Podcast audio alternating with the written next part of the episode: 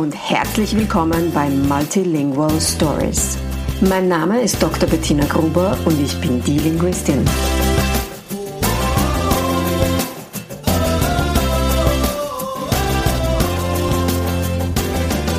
Ich unterstütze voller Begeisterung mehrsprachige Familien mit Herz und Verstand auf ihrem individuellen Weg, damit ihre Kinder alle Familiensprachen erfolgreich und mit Leichtigkeit lernen können. In meinem Podcast bekommst du sehr persönliche Geschichten von Mehrsprachigkeit aus der ganzen Welt zu hören. Lehn dich zurück und lass dich inspirieren. Hallo und herzlich willkommen bei der heutigen Folge von Multilingual Stories. Heute gibt es Teil 3 von Auf nach Griechenland, unsere Reise und das Ankommen. Es hat viel länger gedauert, diese Podcast-Folge zu schreiben und aufzunehmen als geplant. Warum und wieso wirst du in der heutigen Folge erfahren. Heute vor genau drei Wochen sind wir von Österreich aus gegen Griechenland aufgebrochen, also heute drei Wochen vor der eigentlichen Aufnahme dieser Folge. In diesen drei Wochen ist mehr passiert, als ich dachte und gleichzeitig weniger, als ich hoffte. Aber von Anfang an. In unserer ersten Etappe sind wir von Wien nach Szeged in Ungarn gefahren. Die Reise dorthin war völlig problemlos und total angenehm. Ursprünglich hatte Szeged einfach plausibel ausgesehen als Stopp auf der Route. Im Endeffekt hat uns die Stadt aber völlig überrascht und verzaubert. Wenn du übrigens Bilder davon sehen möchtest, dann geh einfach auf meinem Blog zur Podcast-Folge. Dort habe ich einige Fotos für dich auch ähm, eingebaut. Szeged ist also ein wunderschöner Flecken im Süden von Ungarn, den ich absolut als Besuchsort empfehlen kann und zu dem wir sicher gerne wieder zurückkehren. Wir haben dann eine Nacht in Szeged verbracht und nachdem wir dann den Tag noch dort begonnen haben und auf einstimmigen Kinderwunsch uns eine völlig untypische ungarische Pizza unter Bildern von Venedig mitten in Szeged zu Mittag gegönnt haben, ging es bei strahlendem Sonnenschein, aber ziemlich klirrend eisiger Kälte weiter nach Belgrad. Auch diese Fahrt war wieder völlig problemlos und angenehm, lediglich unterbrochen durch Mautzahlungen. Auch Belgrad hat mich dann völlig überrascht. Eine hippe Stadt mit einer beeindruckenden Festungsanlage und hervorragendem Essen. Für Belgrad hatte ich dann direkt auch zwei Übernachtungen geplant als Pause in der Mitte der Reise. Wir hatten somit auch, theoretisch, einen ganzen Tag, um die Stadt zu erkunden.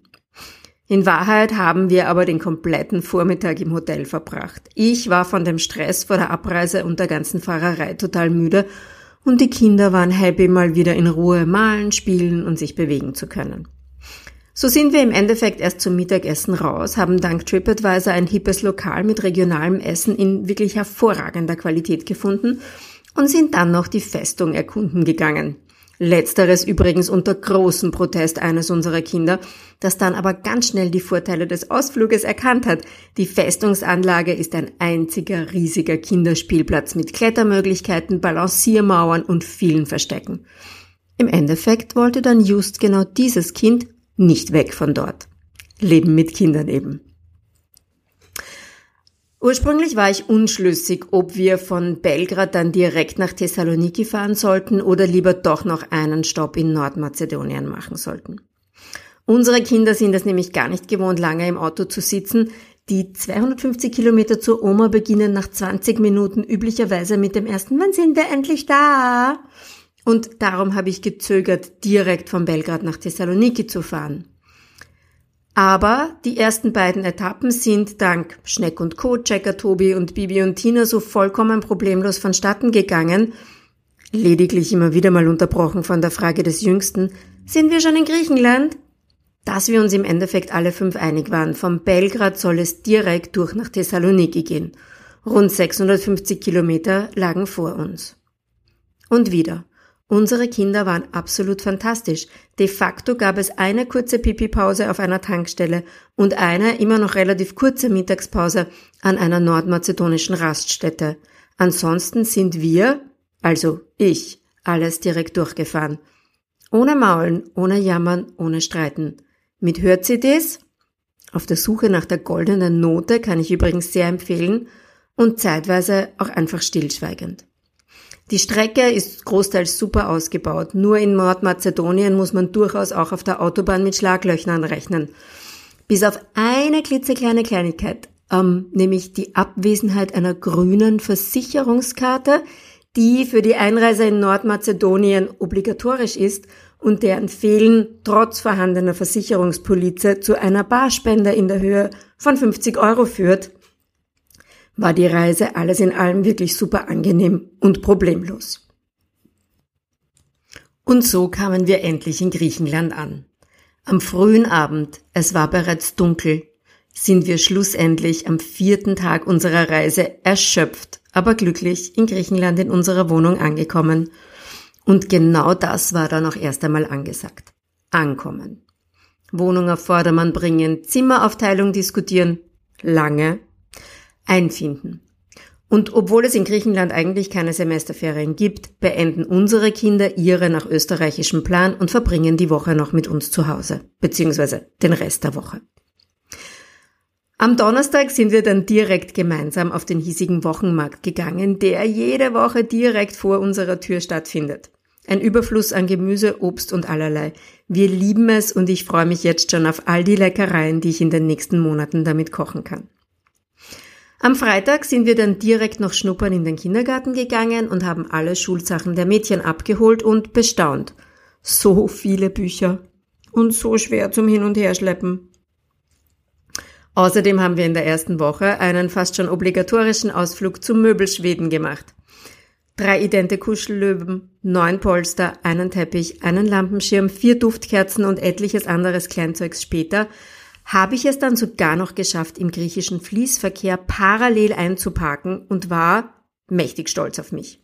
Das alles habe ich übrigens alleine mit den Kindern gestemmt, während der Papa ein Zimmer ausmalte. Und sehr zu meiner Freude ist auch dieser Ausflug ohne jegliche Streitereien und ohne, dass ich auch nur ein einziges Mal die Nerven verloren hätte, vonstatten gegangen. Sachen gibt's, die gibt's gar nicht. Am Montag begann dann die Schule. Wieder bin ich restlos begeistert von meinen Kindern und mega stolz auf sie. Sie sind aufgeregt, logisch, aber auch voller Vorfreude in die Schule gegangen. Hand in Hand spazieren die Mädchen in der Früh auf den Schulhof, wo sich jeden Morgen die Klassen versammeln und gemeinsam mit ihren Lehrern nach einem kurzen Morgengebet in die Klassen gehen. Mein Herz setzt am ersten Tag mal kurz aus, meine Augen füllen sich kurz mit Wasser und dann sind sie weg, die Kinder, in einer völlig anderen, völlig neuen Welt. Irre eigentlich, wie selbstverständlich sie das einfach mitmachen, nur weil wir meinen, es wäre eine gute Idee.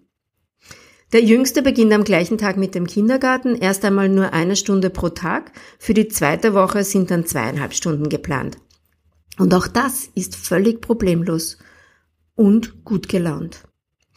Er stellt die ganze Aktion hier in Griechenland ohnehin gar nicht in Frage, ist einfach so, machen wir halt jetzt. Und dann ist irgendwie so der Wunsch nach einer schnellen Routine vor allem bei mir sehr groß, wenn ich ehrlich bin.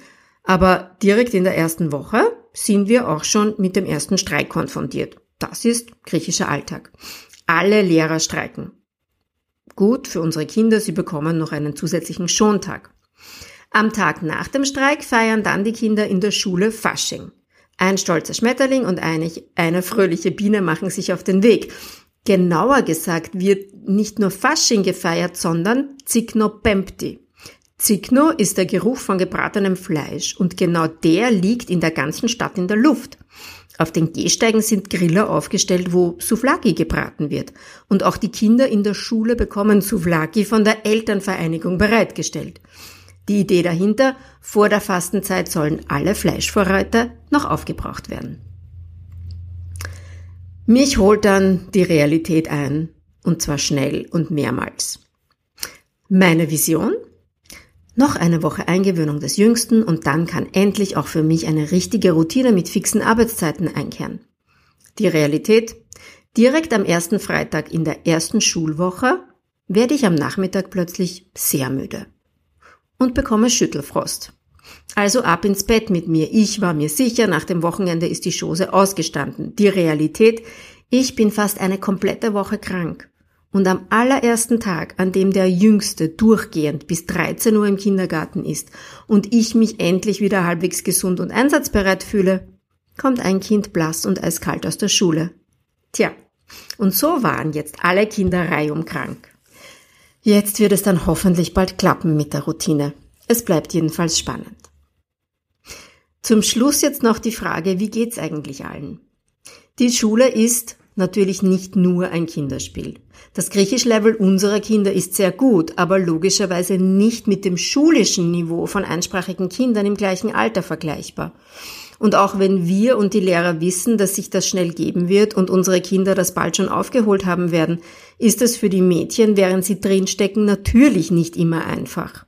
Und das setzt dann durchaus auch mal eine Phase Heimweh ein. Auch dass sie jetzt nahezu täglich Hausübungen machen müssen und in der Schule Tests haben, ist für unsere Kinder völlig neu.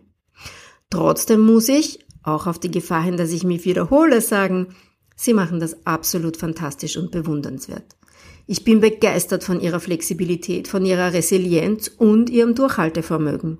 Und für alles andere sind wir hier. Wir begleiten, halten und verstehen. Denn bei allen Herausforderungen, unsere Kinder lieben es hier und fühlen sich hier auch zu Hause. Dass sie das jetzt auch einmal für längere Zeit mittendrin statt einfach nur dabei erleben können, ist für mich eines der größten Geschenke, das wir ihnen machen können. Und auch wenn sie es aktuell nicht immer so sehen können. Ich persönlich finde die totale Urbanität Thessalonikis etwas herausfordernd und mir fehlt die Natur rund um mich herum. Gleichzeitig waren wir durch das Ankommen und das lange Kranksein jetzt auch an einen sehr kleinen Radius hier gebunden. Die Schule ist ja keine drei Minuten zu Fuß von uns zu Hause weg. Und dann waren wir eben krank und einfach zu Hause. Dafür haben wir jetzt aber bereits super spannende Ausflüge geplant, mit denen wir loslegen werden, sobald alle wieder fit genug sind. Und ich habe mich natürlich für einen Griechischkurs an der Universität Thessaloniki angemeldet. Auch das wird meinen Radius natürlich und mein Umfeld wesentlich vergrößern. Dieser Kurs wird jetzt dann bald im März starten und ich bin super gespannt, wie das werden wird. Den Einstufungstest habe ich schon mal hinter mir und warte jetzt auf nähere Details. As usual, to be continued. Vielen Dank, dass du heute zugehört hast. Ich freue mich auf deine Kommentare, auf deine Bewertung von meinem Podcast und freue mich, wenn du nächste Woche wieder dabei bist, wenn es wieder heißt Hallo und herzlich willkommen bei Multilingual Stories.